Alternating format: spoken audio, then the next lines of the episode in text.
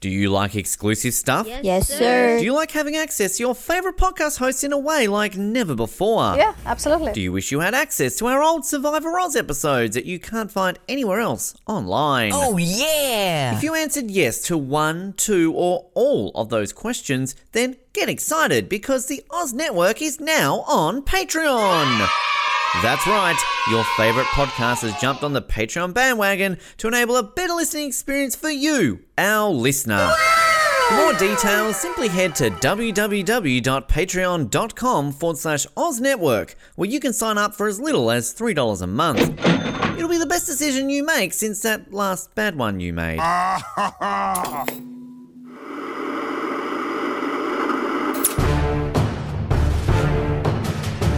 You're listening to the Oz TV podcast, only on the Oz Network. It is the Oz Network coming to you once again for a, a Breaking Bad recap, episode 6, season 4, a pretty famous episode. This one is called Cornered.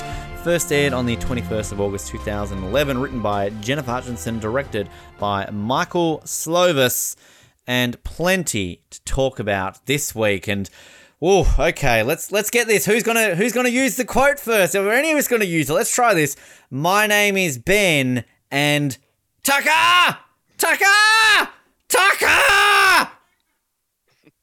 I can't believe you just didn't take you didn't take the bait. You're leaving it for me. That's that's really nice. I'm leaving it for you, Nick. Come All on. right. Well, somebody's got to do it. My uh, my name's Nick, and uh, I'm not in danger. I am the danger.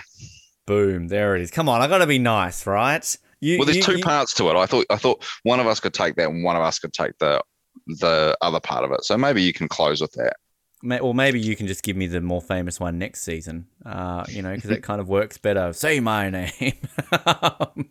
we'll work that out. But uh, Cornered, uh, very famous episode for, for one particular scene.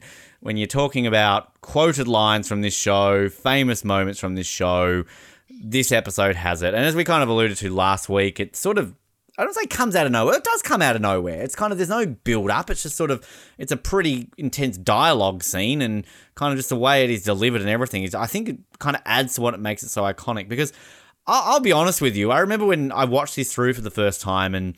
Then all of a sudden, you see the two most quoted moments from this show is this episode and the whole "Say My Name" next uh, season.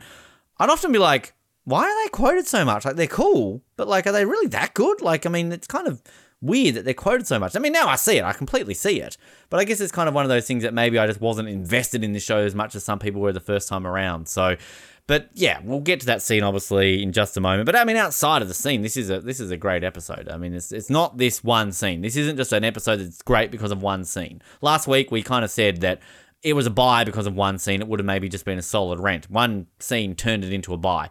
I'm going to spoil it right now. This episode's a buy, even without this scene. So it just adds to this being a really good episode. Yeah, well, I think kind of like I talked at this, you know, when we were kind of um, previewing the season at the end of the season, you know, the season three recap, that you kind of had a certain point in Breaking Bad season four, and it's just like it's all on, and there's just no turning back. It's just like a pretty solid run to the end, and and I think we're there. Like we're we're pretty much there now. Like um, you know, every episode from here is is going to be pretty full on, um, and going to be is going to have at least one kind of memorable scene going forward. So that's how good the show gets. So uh, you know, I think kind of strap because like things are just going to go crazy from here on out.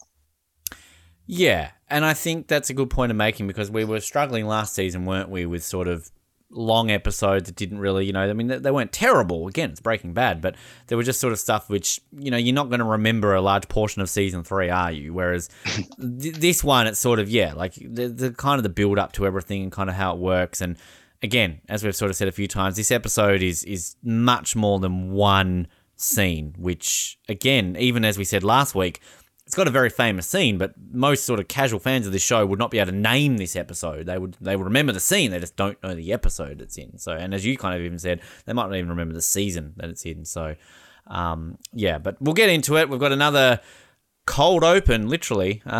Um, we're in the truck, similar to what we had in Bullet Points. This time around, Mike's not in the truck, so uh, maybe these people aren't going to last this time around. Got a couple of our goons in the back. Instead of getting uh, completely shot up, though, we've got our cartel members basically gas these guys to death so that they can uh, get the drugs out, and we meet uh, this guy. Now his name is Gaff. I'm le- I'm reading here. He's kind of a bit of a prominent cartel member that we get at least for a few episodes. Uh, didn't know his name was Gaff. Is he just because it's like gaffer tape? He's handy. He can be used for anything. yeah, who Um, knows? pretty pretty shitty name, but um, maybe I I, I do kind of like the way they do. I, I will cap it here because I think the next scene we're obviously going to talk about for a bit longer. But the thing I like about kind of how this is set is that.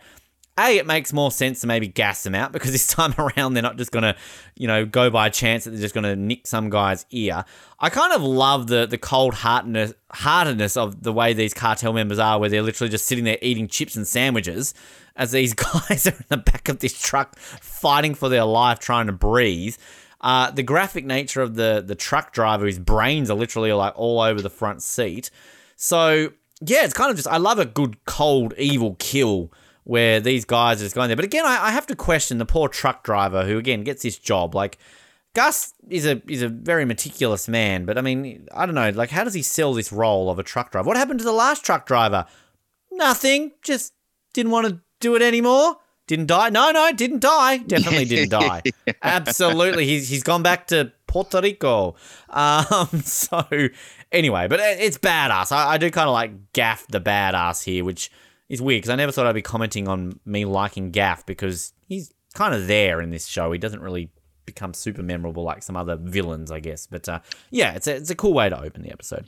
Yeah, I think kind of um, you know one of the comparisons I make here is to kind of like the Christopher Nolan Batman movies, and you know there's a line at the end of Batman Begins where it's like it's all about escalation. Like you do one thing, and then the next the next time they do something worse, and and on it goes. And so this is obviously like the escalation. Like the first time around, they kind of shot the shit out of this truck, and, and ended up costing them. You know, because Mike was was smart enough to get out of it, but you know there's kind of no escaping it this time. They they've found an, another ingenious way to get what they want, and they you know they kind of you know leave with this this kind of um you know you know this one bucket that's got the the meth in it. So um yeah i think it's you know just kind of seeing that escalation is really important. Um and you know just kind of like turning the screw a little bit on Gus. You know, he's under a bit of pressure, you know, from from kind of outside. Not, you know, we kind of think of this being about you know, kind of Walt versus Gus, but actually Gus has got a lot of pressures on him. You know, come, like the walls are closing in around Gus a little bit. You know, um, you know, th- there's all sorts of people that are kind of after his empire. So yeah, I think it's just really interesting. Well, we get the title sequence and then we get into this scene because again as we've alluded to it kind of just it happens like here it is boom this is our our very famous scene so skyler's reading the news about Gale and kind of trying to piece a few things Can- together and Can I just stop you there because I know you're going to get do. into you're going to get into the, you know the famous line and everything here, but you know this this news report about Gale. he's supposed to be 34. Like, yeah, I think we mentioned that last season. I remember mentioning that to you at one point that his character was only meant to be 34. I mean, I'm 34 right now at the time of recording this. Do I look the same age as Gale? I don't think I do. I mean, no disrespect to uh, to the actor who's playing him, because it'd be great to have him on the show one day. But uh, yeah, it, it is a um, like it's just a bit of a surprise when you read it. Like age 34, right? Really? You know? It's, Yeah. So I remember reading that on his wiki page, like, yeah, when we, we mentioned at one point that he definitely does not look that way. Um, but yeah, so he's she's reading the news story, she's listening to the voicemail from last week a few more times, and rather than fuck Walt this time around, she's gonna um, question him and basically she's questioning him about what was last night. Like, was you know, were you involved in this Gale guy? You know, why were you essentially goading on Hank to keep catching you? Walt's back into good old lying mode, kind of like, oh, what did I say last night? Oh, you know, woe is me. And I mean, this is what I love about this scene. I think even more so than the famous line. It's just how it starts off. Like Walt's just kind of so nonchalant. Oh, shut up, Skyler. Lol. Let's have a good day together. Like it doesn't start off as a fight. This is kind of like what we talked about a couple of weeks ago when it starts off as a fight and then it turns into something more calm. This is the opposite, and it just feels natural because Walt here is just kind of pla passing off everything that Skyler is questioning him. Skyler's like, you know, like, are you in danger? Like, you, we need to know. Like, uh, tell me how this happened with these people. Like, why is this person killed? Are you next? And you know, you know, just questioning him, and it obviously leads to the famous moment where Skyler essentially is like, we need to know if we're in danger. To which Walt sort of has this look. It's like, who do you think you're talking to? You know, I am the danger. You know, I'm not in danger. I am the danger. You talk about somebody knocking on the door. I am the one who knocks. You know, I'm the one that people fear and just full on just turns into Heisenberg for the first time, really, with uh, Skyler here. Goes in, has a shower, and Skyler, this is just the fear. Like, what another thing I love about this scene is outside of the amazing acting by Bryan Cranston, and that's what you know this scene for. We just talk about Anna Gunn's reaction, just that shot they have of her sitting on the bed, the absolute fear in her face and just everything. Like she's realizing, fuck, like, because she's essentially implying, she's saying, we can go to the cops. You know, poor old high school teacher with cancer needed to make some money. You're the victim here.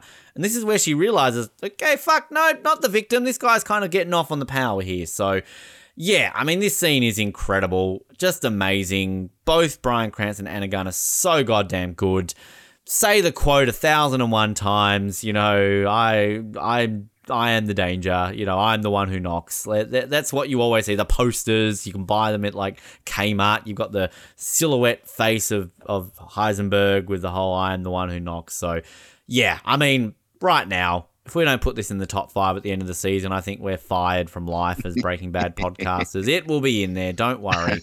He's our second guaranteed one of the two that we've already seen so far. We've got two more to come right now this season. But yeah, I mean, just just amazing. Well, I think what's really interesting too is like there's this kind of moment where he, I mean, there's so many aspects to this, uh, but like you know, like kind of as he does the the kind of transformation into into Heisenberg, he actually takes off this kind of red shirt he's wearing. He's got this like dark maroon shirt on underneath, and it's almost like you know, like he he does like a physical transformation into this darker version of himself, which I think is quite an interesting kind of choice by by the producers to kind of do that. I think it's quite clever. Um, yeah, I mean, I think Uh, it's really funny that you know like this has become like the line you know like, i am the one who knocks because like out of context, that makes no sense. Like, what the fuck does that mean? Like, you know, mm. you know, I'm not like I'm not in danger. I am the danger. That makes a lot of sense. Like, I think you could. That's just a badass thing to say, and anybody's going to really understand that. So, um, I think it's just interesting that you know which line has because I think the you know the I'm the one who knocks has become the the big one. You know, that's the one that kind of people really remember. Um, and it's just interesting that you need you need the context of what the show's about for that line to make sense. So, I think it's really really good. But I think it's just this again, it goes back to the thing we talked about in the last episode around, you know, Walt's pride is the thing that gets him into trouble the most. Is that there are all these people saying to him all the time, you know, like Jesse said this to him before. Other people have said like there there is a way out here. We can go to the cops. It's not too late. You know, like we can spin this. We can get leverage now. That you know, like we were kind of forced into it. Or what you know, there is a way out of this. And Walt Walt's pride won't let him do that because he wants to take the credit as being this amazing, you know, like the, he wants to be Heisenberg. Um, and so I think it's just really interesting to think about it from that perspective. You know that he he has options and he will just never never get take them up because that would be you know, like it would be giving away his power as Heisenberg. Um, and so, like, I just think it's just so amazing on so many levels. I think, um, yeah, you're totally right. Like, this scene works so well because of Bryan Cranston's acting. Um, and that, you know, he has, as you talked about, and I think the last episode of it, he has the Heisenberg voice now, doesn't he? Which is that kind of like that dark, foreboding voice. Like, he just, dro- his voice drops like a couple of octaves, you know, like when he's, when he's doing the Heisenberg thing, which is really cool. But it also works because of Anna Gunn's, like, she's just like, in complete fear and shock of like what he's saying. Like, and I think, you know, the kind of Skyler reaction really, really kind of sells this as, you know, she actually just never really saw him in this way before. Um, and we we go on and on about how Hank just under underestimates this guy, and and everybody has, you know, and this is the first time she's actually seen who this guy has become, you know, almost like in plain sight. She hasn't really realized it before, and here he is, and and yeah, I just it, it, it's just it, it's such a replayable scene. You know, you can go back and watch it so many times over, and it's going to still have its impact every single time, which is what's really really amazing to me. Like it doesn't matter if this is the first or the thousandth time you've seen it; it still has so much you know power behind it, which is amazing. And I just I love kind of like the the emphasis that that Bryan Cranston puts on certain words. You know, I think you know kind of because I always kind of forget. You know, like is it the you know when he uh, you know it's I always think it's like I am the one who knocks, but it's not. It's like I am the one who knocks. You know, like it's Yeah. it's kind of the way he the kind of the, the words he choose, chooses to emphasize when he and I imagine there's many different takes of the scene where he emphasizes different words, and this is the one the producers have chosen to use. I think is really interesting. So yeah, I think it's just it's a it's an absolutely kind of forceful performance by both of them. It's totally memorable, and it's kind of completely it just encapsulates this character of Heisenberg and and and who he has become. You know, we talk about where that moment is where he's become Heisenberg, and he's long since passed that. But I think he's now starting to reveal who he really is to to um, people that he's tried to keep it a secret from before. He doesn't, you know, you talked about he starts the scene kind of with these kind of casual lies, which he's really good at. But now he just he's he cares less and less about that. Now he doesn't actually care who he tells and who he reveals himself to truly be. And if he's prepared to, you know, reveal this to, this personality to Skyler, um, I think you know like all bets are off. Like he, he's prepared to be whoever he wants to be. Um, so yeah, great scene. Um, kind of caps off with as close as I think we're ever going to get to uh, Bryan Cranston penis in the shower there. Like it's a so it's a pr- pretty low cut scene uh, there. Um, and um, yeah, I, I do like that they, that, you know, the continuity team are always great here. Is that we always see the scar on on on Walt whenever we have a scene with him with no shirt on. Like we never. I think it's really important that we always kind of cut back and we always have those kind of even though the cancer story is kind of dropped away quite a bit and this point in the show, I think um, we never forget that this is how it starts. They always give us those kind of visual cues to remind us, which I think is really important. So, yeah, I mean, just gold standard of, of scenes. It, everything about it is amazing. Um, yeah, it's gonna it's gonna be in our top five, and and there's no question about that. Which I want to. They've got the full speech here, and I'm going to read it out. I'm not going to. I'm not going to act it. I'm no Bryan Cranston, but um, one thing I'll say, like, I just I love. There's two bits in it that I love, which kind of again get overlooked. So I love the beginning here when he just kind of has that look on his face, like, "Who are you talking to right now?" Like I just I love the way he kind of does that when he's like, "Who are you talking to right now? Who is it that you think you see?" And then he kind of goes on this spiel here, and I love this Nasdaq line that he says about how much he earns. So he says, "Do you know how much I make a year? I mean, even if I told you, you wouldn't believe it. Do you know what would happen if I suddenly decided to stop going to work? A business big enough that it could be listed on the Nasdaq goes belly up. Imagine that. There you go. Gus Fring's drug empire on the Nasdaq. Sure, buy stocks in it." Um, disappears. It ceases to exist without me. No, you clearly don't know who you're talking to, so let me clue you in. I am not in danger, Skyler. I am the danger. A guy opens his door and gets shot, and you think that is that of me? No, I am the one who knocks. So, boom. Um, again, I'm no Bryan Cranston. Please, Hollywood, hire me. Clearly, for my acting skills, right there. But um, yeah, incredible, absolutely incredible. I I, lo- I like I love the follow up scene. I love. I mean, we should mention that Skyler drives away, so Walt kind of has a shower. I don't see his dick, but then he comes out and he obviously apologizes, and uh, but Skyler's gone. She's buggered off. Um, but I I love Walt and Bogdan in the car wash. I just kind of like this whole sequence where we've just literally had Walt go full Heisenberg to his wife. You know, I am the one who knocks. I am the danger. And here we've got old eyebrows McGee basically saying, like, this is what you do. If some person doesn't want to stay back and you make them do it. Like, you know, even if they don't want to. This is what means being boss. And he's kind of just being a dick here. Like, and if you can't do it, maybe you get your woman to do it. Um, and, and going on here about, um, you know, everything as is, as is, as is. And then we get Dick Walt when Bogdan's got his dollar in a frame, which is very American. We had this in Nip Tuck, remember? Uh, and then I just love Walt. Uh uh uh. As is.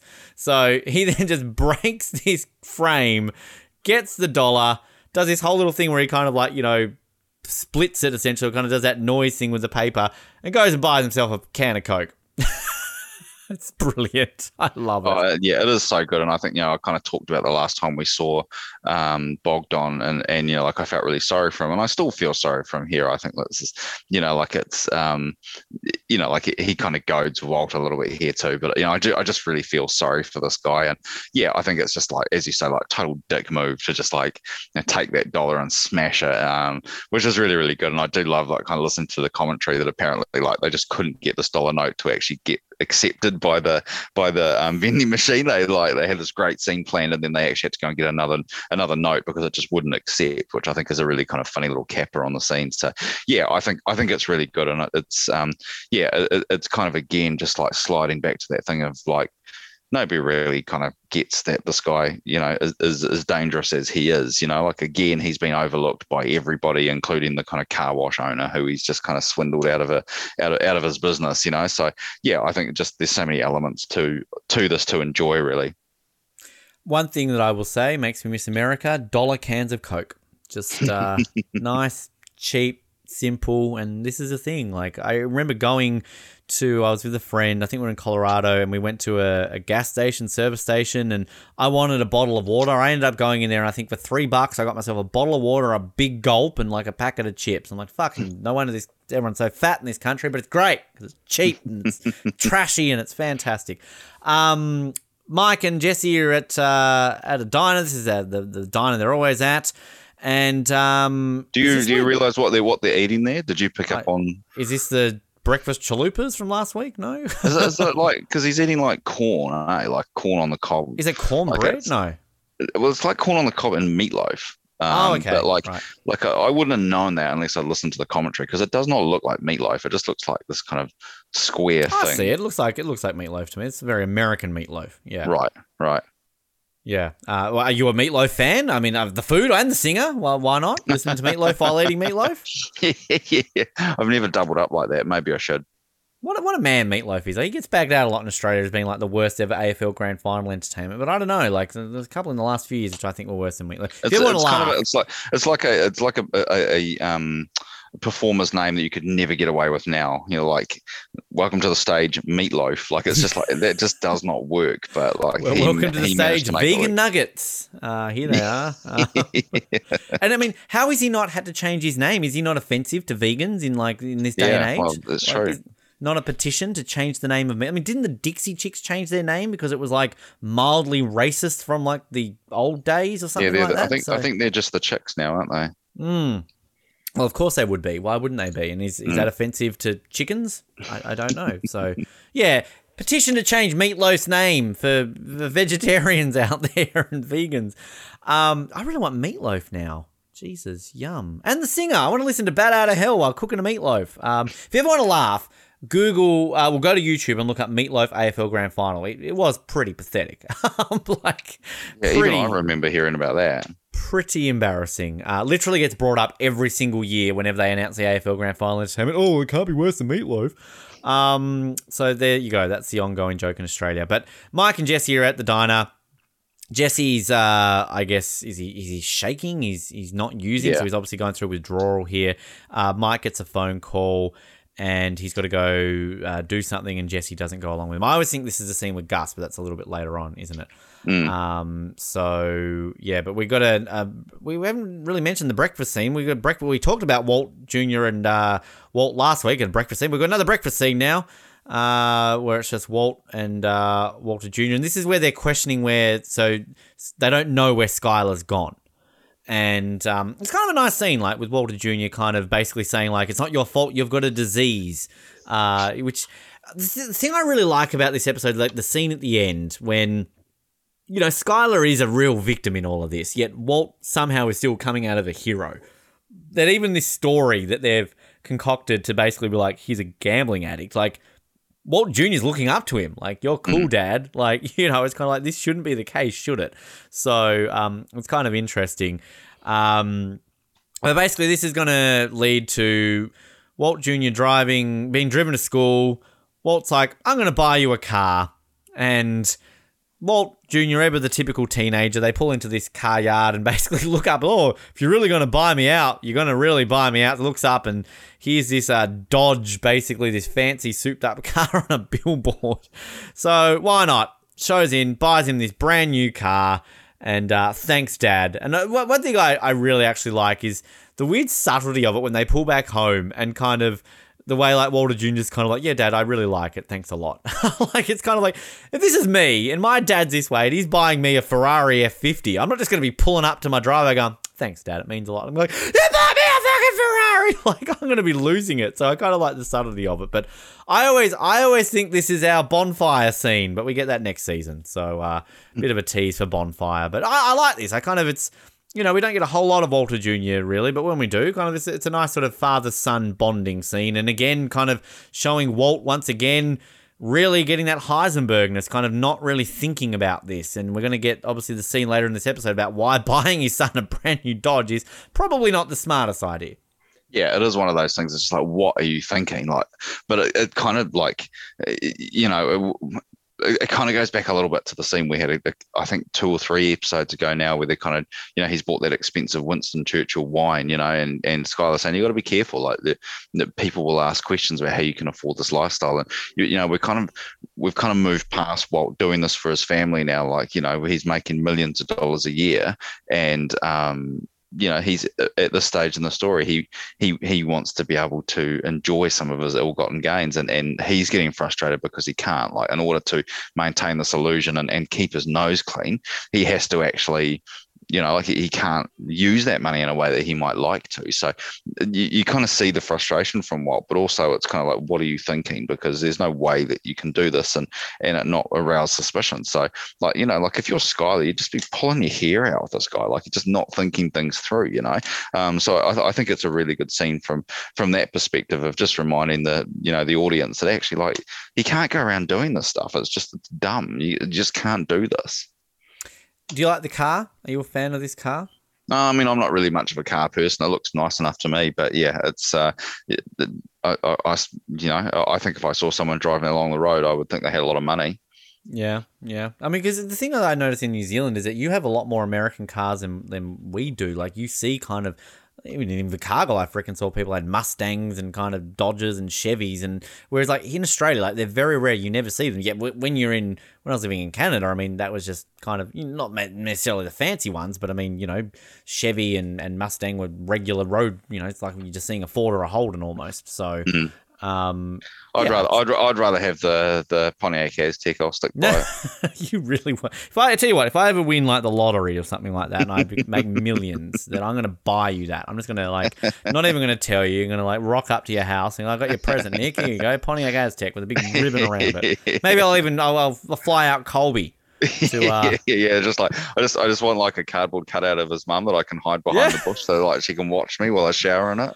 Wonder, wonder how much money it would take to, to track down Colby and fly him and his mum out to New Zealand in a Pontiac for a five minute podcast skit. I reckon he'd do it. I reckon, he's done, I reckon he's done less for it money. Can't be, uh, it can't be, can't be worse than Top Shot. Yeah, well, well I was going to say he hosted Top Shot, didn't he? Um, that was a low blow. Jeez, I, I, I, watched like five minutes of that once. He's like, I love me some Colby, let's be honest, but he's not the greatest host. Um, also not the greatest actor. So uh, I know he's our friend's reference. Ding, ding, ding. Uh, I don't know if you ever watched much of Joey.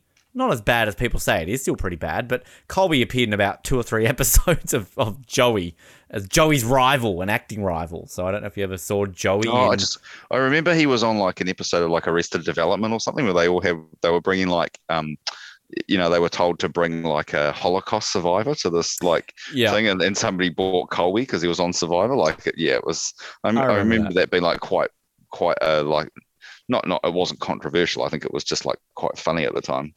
It's um yeah like I don't think I ever watched the show, but um I, I remember seeing that clip. That was like uh yeah we had that the show The Games, which was like a parody in the lead up to the Sydney Olympics of like this is the organizing committee of the Sydney Olympics and kind of the behind the scenes yeah. things. And they had this episode where essentially our prime minister at the time, John Howard, would not apologize to the Aboriginal stolen generation. So they had like, oh, we've got countries threatening to boycott if they don't, you know, do that. So there's an actor in Australia called John Howard. So they basically got the actor John Howard to be like, on behalf of all Australia, I am so so sorry.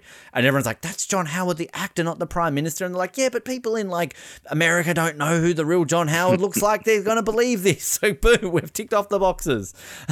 so yeah, funny times. Um. Walt and Jesse have a coming together basically outside of the, the super lab here. Um, Walt's questioning Jesse about why he's helping out Mike. Uh, what what does Walt say to Jesse here when Jesse's kind of like grabbed his crotch here and basically is like, "Oh, eat this" or whatever it is? Yeah, it's like register this, isn't it? Like register this because like, oh, because he says yeah, that's right. He says like, "Oh, what are your hands? Registered weapons are they?" Like you know, you he's kind of going on thinking he's some sort of assassin or something like that. That's it. Um, I do like that moment. Again, we always like a good Walt and Jesse fight, uh, and they go back into the lab and. Jesse gets. I love those phone rings. like, have we ever had the phone ring before? Um, no, I don't think so. So I just I kind This is like where he kind of goes like, because he's like, oh, I've got two jobs now. Like, yeah. um, yeah, Guess I've got two jobs now. So he ends up leaving, and Walt again is left by himself, and he's like, "Who's going to help me clean this?" So Walt goes up and hires the cleaning ladies from the laundry, uh, and obviously they're very well trained. Of all like, no, no, no, no, we can't do it. And then I just love Walt here when he's like, "What is it? The president, oh, President Adams, a very important man." Like you know, showing like I don't know my American money enough to know which dollar denomination that uh, president is on. But uh, he basically like hires these three ladies to come down and help clean the lab. And I love the scene when he's sitting there with his coffee, gives the whole cheers up to the camera, and then yeah, boom. Now I don't obviously have the subtitles on this. I don't know if you actually see the subtitles of what these ladies are saying or not. no, I don't think you do. But um, I like it. I just. I, I love like Walt's very cocky this episode, isn't he? Like he's just kind of flaunting Well, it. yeah. Just Yeah, kind and of- I that's think the whole thing. Yeah, and I think kind of like getting back to this whole thing about it being pride, like obviously this whole kind of discussion that he has with Jesse outside is like this whole thing about it's all about me, like is basically what he says, like line for line of like this whole thing about you know like this job that you're doing has actually got nothing to do with you. It's got nothing to do with skills or the fact that you've you know that Gus sees something in you. It's about me. It's about getting to me, and you know like that's he may be right, but it's actually like a really kind of insulting thing to say to you know to Jesse. Um, and like he just got like he just he's just the center of his own world at this point. Like his ego's out of control, um, and he's just like pissing off everybody, you know. Um, and so I think it's just like I think it's, it's actually incredibly well done because you know, like I, I think we're really, really getting who this character has become. Um, so yeah, um, President Grant, he's uh, on the uh, Ulysses S. Grant is on the fifty dollar note, so they're, they're Right. fifty dollars. Yeah, Which and also to the, the the important thing to mention as well is that um like as you were saying about Walt saying it's all about me, but Walt obviously drops this line about saying that Gus is trying to draw a wedge between the both of us, which is an important sort of Yeah. thing to point out because what's going to happen this season is kind of going to play into kind of that. And going back Yeah. to your point you've said multiple times, the chess game between Yeah. the two of them. So yeah, that's a very important kind of thing to, that, that Walt kind of mentions here. But um, yeah, uh, uh, do you like the cleaning ladies? Do you like sort of like uh, to me they feel natural. Like I, I, I feel like they're not even actors. Like I feel like they've just got no, they're, they're not. They're, so I think um, the kind of, I guess, probably the older looking one with the short hair, she's an actor. Um, the other two are not, um, and they were like legitimately like just residents of Albuquerque who didn't speak English. You know, so this kind of like language barrier thing is actually real. Like it's not being put on for for anything. It is actually like a a, a real situation that we've got going on here. Walton his lovely pink shirt, by the way. I must point that out. Um, so yeah, I think it's um, it's it's a great scene, and I think um, again he's not thinking through, you know, like what the what the ramifications of doing this might be. He just thinks he he just wants to you know get to get to Gus in any way possible, and you know, like if he was to think this through, he would probably realize what's about to happen to them. You know, yeah. Which I always thought, and maybe is it implied like that they're killed? Like I know kind of we're going to see them being driven off, but I always, I always Oh, thought no, that I they were think I- murdered. no, I think probably, but I, I, the way I read it is that they basically are um, you know being put on a bus and sent back to you know Mexico or, or Honduras, you know I believe it was. Yeah, yeah, yeah. So I think I think that that's the that's the idea behind. it. I don't think it's that they're going to be killed, but they're just going to you know they're going to be they're now a risk, and so they're just going to be. That's how I read it anyway. Like, yeah, because again, it's been a while since I've watched Better Call Saul, but like I and spoilerish kind of alert for Better Call Saul. Obviously, there's a whole plot line about how the super lab is built, but because it's implied, or at least we've got in some sort of episode, I feel where they kind of mention about like the employees are all vetted and everything because obviously he's very meticulous about you know these people working in the laundry don't have anything to do with what's going on downstairs right so Yeah. um that's kind of where they're all like oh no no no we can't go down but like it it, it, it does really work like these people don't feel like actors and i'm not trying to say that in a bad way like they just feel very natural like it's not bad or anything but um, yeah. No, it's good. I really yeah. enjoy it. I absolutely love this scene because this is a place that I have wanted to visit. Like I, I was gonna- serious- was- Yeah, I was going to ask her, have you been here? Because this feels like No. somewhere that would be on your bucket list. I Ah, would've. I would. I've always wanted to go. This is obviously for people who don't know. This is a legitimate thing in the US, the Four Corners Monument. So basically, Skyler's driving around. She's in the desert with a horse with no driving name. Um, driving around four hours from Albuquerque. This place is. is Like, it I- really you know, four hours? Yeah, wow. yeah. Again, I've got to, like I remember having issues with when when Hank was going between Albuquerque and, and El Paso. I was like four hours. That's ridiculous. But, but you know, for Americans, four hours is nothing. But you know, uh, uh, therefore, an eight-hour round trip with a baby seems like a bit of a, a stretch here. But no, let's not get let's not get into the weeds too much. Well, I'm but see- yeah, I'm seeing 304.2 kilometers. Wow. Um, and that's not even the road distance. That's just the distance. The road distance is 392.7 kilometers. So yeah, wow, that, that kind of ruins it a little bit. But uh, anyway, um, so Skyler's gone to this Four Corners monument, and she's basically flipping a coin, I guess, to run away. Like this is kind of where she's gonna escape, or to, and everything, or where her and Walt gonna escape. Um, and the coin keeps landing in Colorado, and eventually she kind of puts her foot and puts it back to New Mexico because she doesn't want to leave. But so th- yeah, this is a legitimate monument that essentially it's the only quadrupoint in the US where four states intersect. So it's Arizona, Colorado, New Mexico, and Utah.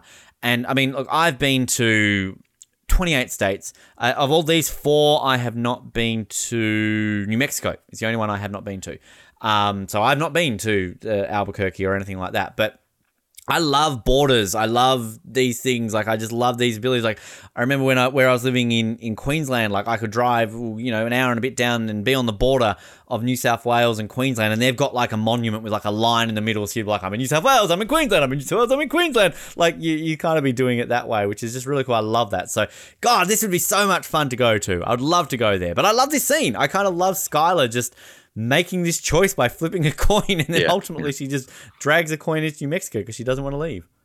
Yeah, it's a, it's a great scene, and I might be about to spoil it for you a little bit more here. But obviously, uh, Anna Gunn didn't actually go to this monument, so when you watch the scene, you never actually see kind of Anna Gunn's face at the same Well, time was- as you see the monument. So they obviously sent an actress who looked like her and then shot her from behind. Well, I was I was and- actually going to ask that quickly. Sorry to interrupt because I thought like would that be down to like laws? Because like if you technically are at like a place where she has to technically step foot in Colorado, like America's very very finicky with their laws. Like there's a reason why they're filming in New Mexico and not Right. Hollywood, right? So like Yeah. I don't know if like if you're filming on a border, like if you have any part of your film crew or actor touch play like I don't know if that's susceptible to filming laws in that state. So I was going to ask if that was yeah. maybe why they would do something like that. I mean, like from what I gather, I think the reason that they that they didn't send Anna Gunn there and film there was because they actually sent somebody there and filmed on that location. Just wasn't Anna Gunn, um, and so I think it was just that you know the time involved to send one actor, you know, like you know, do an eight-hour round trip basically to to film this kind of really really quick scene, and they did all the kind of close-ups where you actually see Anna Gunn like just on the back lot of the you know the- you know like because it's all just shot from the ground looking up towards her so you never actually see her on that monument itself you just see an actress with you know it looks like, the- her. Like the long Yeah, shot. yeah, like I'm absolutely. looking here Yeah. the way the, the, the hair's on it. Like she's got her head Yeah. down, obviously, but um, Yeah, that's yeah. clever. Wow. yeah so no i think i think it's a, a it's a great scene um and i actually like it even more when i kind of hear some of the backstory behind it because i think yeah there's a little bit of work gone into into kind of making that happen It's yeah. I mean, are you fa- like I, I don't know if this is just a me thing or like I mean you're in an island country in the middle of nowhere. Like I mean, do, do borders fascinate you, Nick? um, I don't know if you've ever really been to a place where you can do borders. Essentially. Yeah, well, yeah, you're right. Like I kind of haven't. I mean, I've driven across the the um the Queensland New South Wales border, and, and that's about it. It's about the only time I've ever really interacted with a border in any way. Um, so so yeah, I mean, I, I it is interesting, and I think that idea of kind of like these these square states as well, which you know I don't know if any of the four of them are, are technically kind of square states, but there's obviously quite a few of them in the states that are. Um, so yeah, Yeah. I think it's really interesting that you've kind of got these intersecting states all over the place in, in the USA. That- I think that's quite interesting. I, th- I mean, look, uh, my geography is not brilliant of the U. I mean, it's better than some other countries. I, I'm sure my geography of the US is better than my geography of Burkina Faso. But it, I'm trying to think. Like, I'm sure there are other states where like three intersect. Yeah, Um, I mean, there is there must be. Yeah, there is in Australia. So Victoria, South Australia, New South Wales would have a point. Queen, yeah. So, but I'm, I'm just trying to think about three in there. There'd have to be. I want. I, I think. I don't know if there's like a point in the world where like if it's in Africa or Europe where maybe five intersect or four. Like, yeah, I don't know. I'm making this shit up. I, I have no idea. But um, anyway, people who are really good at geography, like message us in essentially, because everyone else messages in on this show. We've got doctors, lawyers, everyone. Um, so we've then got our beginning of Mike and Jesse stake out a place. So sort of tying back in, we kind of, I guess, gelled a little bit over what that opening scene was. Obviously, the cartel uh, kind of, you know, hunting down Gus's gang and kind of making it a little bit difficult for them. So this kind of leads into Mike pulling up to this place. Basically, he's heard that there are people selling the blue stuff, that it's not any of their guys, so they're going to try and uh, work something out. So Mike's just like, we're just going to sit on this place and we're going to wait for something to happen. I've brought sandwiches. Yay! I want sandwiches. Good food in this episode. It's making me hungry. Um, but Jesse is impatient, as we've learnt recently, and Jesse's like, "Well, no, like we're not just going to sit here. We're gonna we're gonna try something." So Jesse basically goes gung ho, knocks on the door, and it's like, "Oh, I'm I'm here to buy." And this guy at the door is like, "Oh, we don't sell to strangers," and we've got our friend in the background, Tucker, Tucker. Uh, so Jesse guns back to the car with tail between his legs, and Mike's all cocky, like, "Yeah, told you what's going to happen." And I kind of love Jesse here, where he's just basically like, "You might know this stakeout business. I know meth heads. Like, I'm going to try something different here." So he goes to the boot, grabs a shovel. Why not? What's he going to do with his shovel? He just rocks up to the front yard of this place and just starts digging. Just starts digging. And so we've got our meth head friend comes out. What are you doing? Digging. What are you digging for? You know what I'm digging for. How deep do you think it is? I don't know. You tell me. like, so clever. Like, I mean, I, I don't want to say I want to meet a meth head, but if I do now, I know how to outsmart a meth head. Just dig a hole in the ground. like, it feels realistic. Like, again, I'm not being disrespectful to our meth users listening to the show today, but like, it feels like you could do this to a meth head. Um, and so as Jesse uses this as like, hey, do you want to take over? And then Jesse goes inside to use the John. Why is a toilet called a John? Have we ever? Has this ever been a thing that you know the answer to? No, I don't know. It's a, or the head, the John or the head. Like it's you know like people question Australians. Why do you call it the Dunny or the Lou? Like well, why do you call it the head and the John? That kind of sounds you'd be watching a certain type of video. Um, we meet. Yeah, do you want to know? Because I've I've googled it. Oh, okay, Nick, you're on the ball. Yes, please tell so, me. So um, the name John was derived from Jake uh, the name of the first man credited credited with inventing the first flushing toilet, John Harington. I thought the guy who invented the flushing toilet was Thomas Crapper. Because that was that famous go. random stat that people always say, oh, the guy who invented the toilet was called Crapper. Ha, ha, ha. Like, that was always one of those things I feel that people would just drop in a random trivia thing. So maybe lots of people invented the toilet. I have no idea. But there you go. Thank you for that. Uh, Oz Network bringing you random facts about toilets since. Well, another, another kind of random thing that I'm interested in is is I, I, I want to try pimento cheese now because I kind of like oh Google. yes. So I was like, what is a pimento like? And so yeah, like so this is like pimento is obviously a pepper, but this when you're talking about pimento in a sandwich, it's obviously like this kind of cheesy spread that's got like cheese and and kind of pimento in it. So it sounds great. Like I, I and, it's, and it's a southwest thing as well. Like it's mm. it's of it's of a place. So um, it's definitely something I'd like to try. Yes, please. Um, but Jesse comes inside. Uh, we've got shirtless junkie here, and we see the uh, the Los Pollos Hermanos, the the chicken fat things with the drugs in it. So clearly they've got it ready to go. Jesse outsmarts this guy. Mike comes in, and we see the lid of uh, the the chicken fat. It's written in Spanish, and it's what does it say? Ready to talk. Yeah, essentially, yeah. isn't it? Um, yeah. Which we're going to get in just a moment, sort of uh, in the diner scene. Um, yeah, I'll just, maybe I'll just cap it there. Because I mean, this is a great scene. I love, like, this is kind of, I mentioned this last week, how I love the kind of this sort of stakeout thing. I just, I just love Jesse being the one who kind of outsmarts him here, and just, again, his whole "I know meth heads" line. It's great. Yeah, yeah, no, it's really good. And um, one of the things about this is that the the guy screaming Tucker like I, I could have, I would have sworn that was Michael Rooker. Like he looks so much like him. And like I go to IMDb and I'm expecting it's like, oh, I'm gonna find this real like he's got this cameo as a meth head. And it's not Michael Rooker. He just looks so much like him, I reckon. Um, I kind of thought he looked a bit like Robert Patrick as well.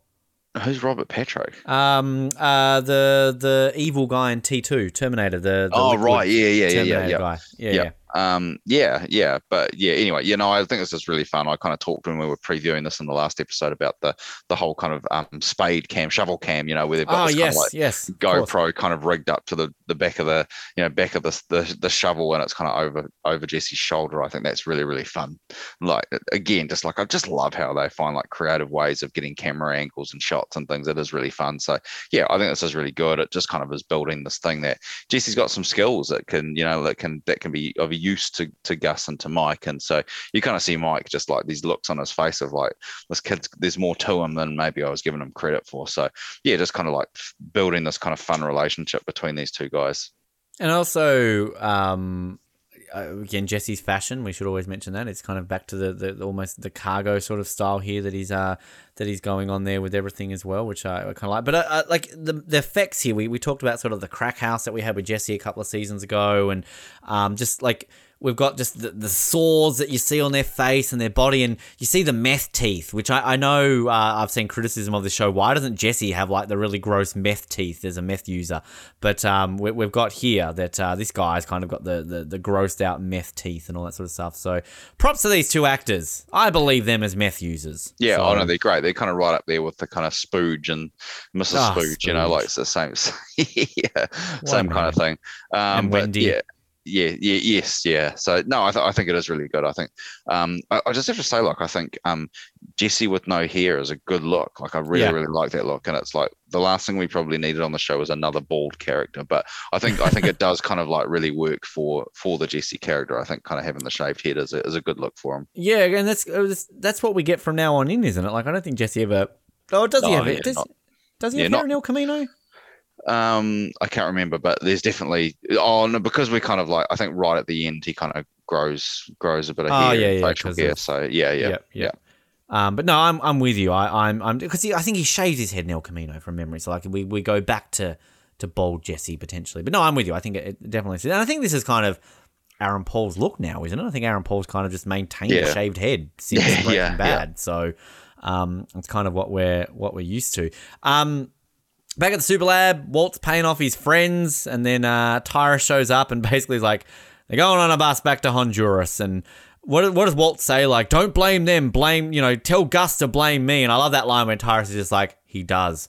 And then kind of just like walks off, like, whoa, okay. Um, yep, gets I just I love Tyrus is just his facial expressions and just kind of like no, like I love Victor. Victor was great, but he's just he's more scary. He's kind of just got almost just this look on his face all the time where you just can never read him.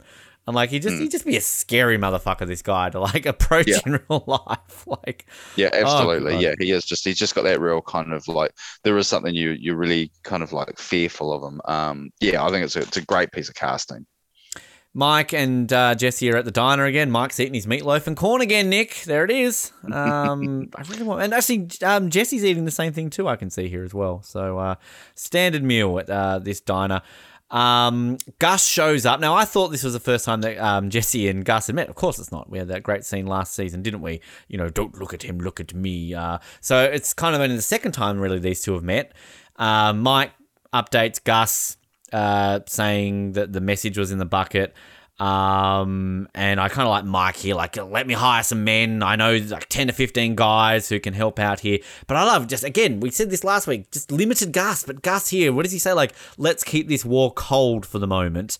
Yeah. Um, and like arrange a meeting, you know, we'll, we'll arrange it. Like, I just love it. Like, Gus is just so like, oh, I don't know. I just love the way he kind of handles this and doesn't go full, you know, just a complete opposite of Walt. like, he's just, he's so calm and just like, I'm going to do it.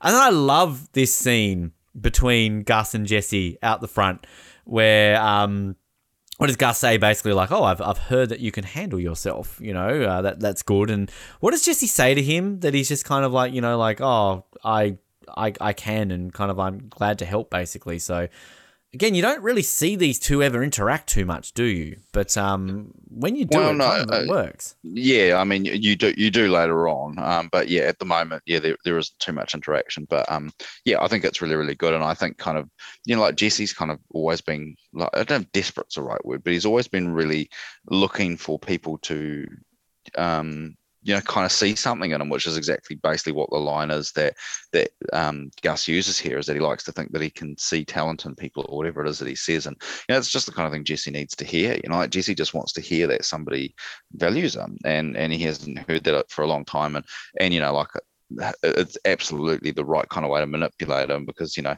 all he's heard is is Walt going you know, like this is all about me, and they're just using you to get to me, you know, and, and actually somebody just saying, oh yeah, I, I see some value in you, I think is is a really useful, a, a really good way of kind of ha- having this conversation. So yeah, I think it's it's a great little scene. Speaking of great scenes, I love the closing of this episode. Skyler shows up, she sees the car, Walt Jr. again being all nice and not excited, like, Mom, Mom, look at my car. She's just kind of very calm and, you know, like, oh, it's it's a great car. It's really safe. It's great on gas. I don't believe that for one second. That car is not great on gas. I'm sorry. Um, maybe in 2009 or whatever this is said, it was maybe, but by today's standards, uh-uh, that that car ain't passing no test. Um, so Walt Jr. goes to drive it around the block and just just this great sort of uh, confrontation with Skyler and Walt. Walt's basically trying to say that, like, no, can't take the car back. You know, uh, basically, uh, Walt's going to hate you. Walt Jr.'s going to hate you. And she's just like, yes, I'm going to be blamed again. I'm going to be the bitch mum. So thanks again for putting me in this position. But like, someone's got to think about this. What are the neighbors going to think? What are Hank and Marie going to think with this car? Like, you're a basically idiot for doing this. Walt's going on about how he just, you know, why can't he be a, a, a cool dad to kind of help out his son and, you know, show out, show that he loves him and everything. And I love this line that Skyler says when she basically is just going on and then she says, someone has to protect this family from the man that protects this family and then basically picks up Holly, goes to the room, drop mic. Um, again, I've said this multiple times this season, but I if, if people are still hating on Skyler, uh, I, I just don't see it. Skyler just becomes so amazing, and just that line is incredible. And for such an episode where Walt has been cocky Walt and just not caring about things like he's owned, he's just shut down in my like. Think about where we started in this episode. I am the danger. I am the one who knocks. Who basically like yep, someone needs to protect this family from the man that protects his family, and then just walks off with the baby and boom. So, oh, so good. And this is what we constantly say this episode is so much more than one great scene. This whole episode is just great. Well, I think I would I would arguably say this is a better line, or maybe not a better line, but like it's it's it's, it's a more important line than you know like the, the kind of I am the one who knocks is the one that's remembered because it's catchy and it's you know like it's it's about Walt. But you know I think this is a, a, a much more important you know like kind of comment because it's actually it's a, it's a really really valuable one and it kind of like completely undercuts who Walt is you know like he's he's always going on about that he's doing this for his family and and you know like kind of Skyler really sees through that at this point. So I love the line I love the way it's delivered I love how it's written. It's just like a really like a, a simple but very clever way of kind of making a really important point. So yeah I, I absolutely love the scene. It's it's one of my one of my favorites. Um and yeah I know it's a big call to say it's better than than the most famous line probably in the whole show but I love it, and I and what I do love about it is it's delivered in the you know deliberately so delivered in the completely opposite way to to Walt at the start where it's Walt shouting whereas she is just mm. quietly making this point and I think it just it, it, it yeah, it's, it's so effective, so, so effective, and such a great way to close what is a, an amazing episode. I'm pretty sure that if we were to put that scene in over I am oh, the one yeah. that knocks, uh, we might get shot down. Well, um, I think it's um, one of those things of like, you know, sometimes you were putting in scenes that you, you kind of expected to. Like when we do that top five, there are iconic scenes that we we kind of have to put in, um, and and by no means do I do I think that that that you know the the I'm the one who knocks scene absolutely belongs in a top five. This is one that I think is just it's a really really great scene that is maybe just forgotten, and I think you know part of our job is to make sure that we highlight when there's something great that has maybe been overlooked or you know and and in this episode it's really easy to lose sight of these other great lines because you know like the, it's dominated by this one very very re- remembered or memorable line Hundred percent, and I mean we kind of talked about that last week, didn't we? With the, the sort of scene last week, which was a great scene and kind of you know often gets overlooked. But yeah, no, hundred percent, and Anna Gunn just shoots it out of the park with this. Um, so yeah, fantastic. Um, just some trivia. Uh, you mentioned before about the removal of the shirt. Uh, sort of Walt taking off his red shirt to have a darker shade of uh, maroon or red uh, when he's doing the speech. Um, the three laundry lady workers who clean the lab share the same first names as the women playing them Celia, Marie, and Veronica. Cool. Um, when Jesse tries to enter the house, he uses the name Diesel, which is the same name he used last time. He was trying to recover stolen meth in Peekaboo. That's cool. Um, the episode title may refer to Skyler cornering Walt with several questions. Walt is cornered into giving back the car, the trapped guards in the refrigerated truck, or Skyler's visit to the Four Corners landmark. That probably works. Um, this is the second episode that doesn't use the word shit. Wow, there's some trivia for you. Um, this one here, which I, I didn't know this existed, and I need to see this right now. Samuel L. Jackson is a big fan of Breaking Bad. In a video to raise money for Alzheimer's research, Jackson put his own spin on the monologue, reading Walt's infamous "I am the one who knocks" speech. Now, I can't imagine that's just like "I'm not the one who knocks, motherfucker." Uh, like it's got to be like filled with language. Have you seen that? Did you know that exists? No, I do remember that. You know, um, and the kind of the final run of the last eight episodes of the show and, and season five, I know they did this kind of Talking Bad, which was like a talk show that kind of aired after the episode, and they would often have like an actor from the show or you know a writer or a producer, and then they'd often just have like a celebrity. And I remember Samuel L. Jackson was definitely on at least one episode of that, if not a couple, because he is such a big fan of the show. I'm seeing here if you Google it, it is available on YouTube. So I guess I'll be watching that uh, after we have uh, done this. I mean, there's no question, Nick, what we're doing. It's bye bye, right? Like we don't. I don't need to ask you this question right oh, now. Oh, def- definitely a bin for me. Yeah, yeah, yeah terrible. Just yeah, uh, no, it's a, it's, a, it's a, it's a buy for me. Yeah, for sure. And well, where I'm going to ask you first, where are you going to uh, rate this one? Well, it's it's really interesting. Like it was kind of looking through, you know, because you know, like we're into almost 40 episodes now, and you kind of starts to become quite hard to differentiate where they are. And it's like, so what do I think of this episode? And I kind of like I had it around about the space of like three or four of or five actually of the most famous episodes, which is kind of like around that kind of Better Call Saul box cutter, bags in the river, grilled kind of area.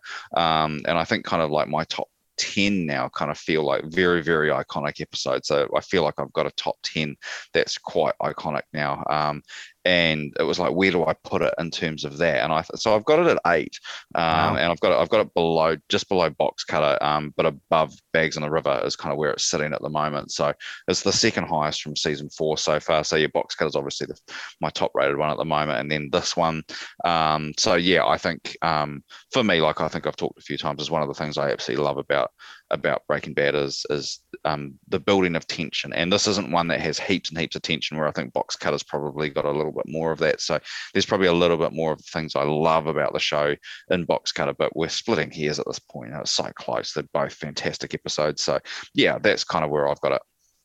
Uh, I will just quickly say the Ringer has it at 22nd out of 62. so yeah, a bit, bit too low there, do you think, Nick? Or oh, that, yeah, I mean that that that just feels like. I mean, it's hard to say though because like what I like I've talked a lot about that I think we're we're you know think we're just going to go from strength to strength now, and and it's quite possible that you know a large bulk of what we've got left to come is going to actually end up above this, which is quite exciting. But it does mean that it could end up at about 22 in my rankings if that's the case, you know. So um, I'll, I'll be careful about what I say until we've we've got a full rankings of, of all these episodes, I guess. I'm looking here. They've got four season four episodes above it. One we've already had in box cutter, but there are three that we have not had that they've got above it in the top. Uh, they all in the top 20? They are all in the top 20. So, um, yeah, there you go. Stay tuned. Um, I have got this. It's a buy, obviously. Um, I've got it in ninth. So I, you said eighth. I'm like, wow, I've got it one spot below you. Um, yeah, I agree with everything you you said. Actually, no, hang on. I'm, I'm where am I reading? I've got eleventh. Oh, I'm looking at box cutter. I've got eleventh. So a couple of spots below that. Um, I agree with everything you said. I think it's amazing. Um, obviously, one scene in it is very well known, but we've just talked about the final scene being great. Again, saying this repeat after repeat after repeat in the last few weeks, there's nothing wrong with these episodes. There's nothing. We have not said anything negative. I don't think we've said a negative thing about any of these episodes in the last four weeks. And it's it's incredible to think that. I mean, it's just the quality keeps going on because I know for one there is an episode this season which I might even have as my number one. I absolutely love, love, love an episode this season. Um, but yeah, there's there's so much to like about this. So many iconic moments. So great, so entertaining, and just so good. So I've got it at eleventh, uh, just below half measures, and just above grey matter, which I still have at twelfth. Wow, that's very high. Um, that's high. I didn't realize I had that still. I mean, I like that episode, but I mean, twelfth. um, it's one of those ones that slipped through the cracks, apparently. But anyway, it's kind of like when we did the um the Survivor rankings. You know, like how did Leaf end up in the top 100? Um, he didn't end up in the top 100. That's one I definitely remember. Um, so unless you got anything else to add, next week we are in to Problem Dog, which is always an interesting episode to see what somebody does with a certain car, which is a fun scene. um, and yeah, uh, a pretty interesting episode too when it comes to Gus and the cartel. We start to uh, learn a little bit more about that as well. And we also, do we not get our beloved Gurr back next week? Our uh, group leader Yes, we back next Yep, week, yep. don't we? Yep. Yay. Yeah, he's back. And, uh, and yeah, so I think it's another one where Aaron Paul gets some fun stuff to do. Like, like I guess, like if I, I, quite often I think like, you know, like I can judge how much I've got to say on an episode in terms of my notes, and I can say that Problem Dog is the episode that I've taken the most notes for of any episode that we've reviewed so far. So that doesn't Wow. necessarily mean it's good, bad, or otherwise, but I, I have a lot to say about it. So Glad you're Um, hosting. So yeah, I think it's it's a really really interesting episode. It probably doesn't quite as um, I guess probably as memorable as this one, but I think it absolutely is another building block which kind of keeps us moving forward. So yeah, it's there's a lot going on in the next episode, um, and yeah, it's just fun to kind of see the momentum really building on the show. I guess. Pretty important uh, thing happens in two in terms of uh, Hank and his investigation and the Yep. the Napcom. So uh, kind of that's going to lead us down a path that we maybe weren't thinking was going to happen, but it does. Uh, in the meantime, if you like what you're hearing, you'll like our other shows as well that are covering. Go to the OzNetwork.net, sat sat with all of those.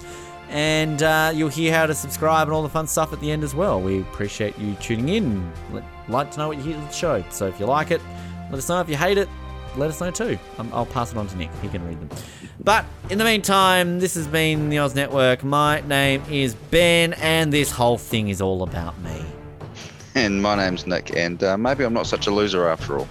Thanks for downloading this episode of the Oz Network. Make sure you never miss an episode by subscribing to the podcast via Apple Podcasts, Spotify, Stitcher, Google Podcasts, or by copying our RSS feed into your preferred podcast provider. And while you're there, please drop us a rating and leave us some feedback. You can also be sure to stay up to date with all the latest episodes and happenings from the show, as well as finding out how you can get involved in upcoming episodes by following our social media pages on Facebook, Twitter, and Instagram, as well as getting everything you need under one roof at theoznetwork.net. Thanks again for listening, and we'll speak to you next time.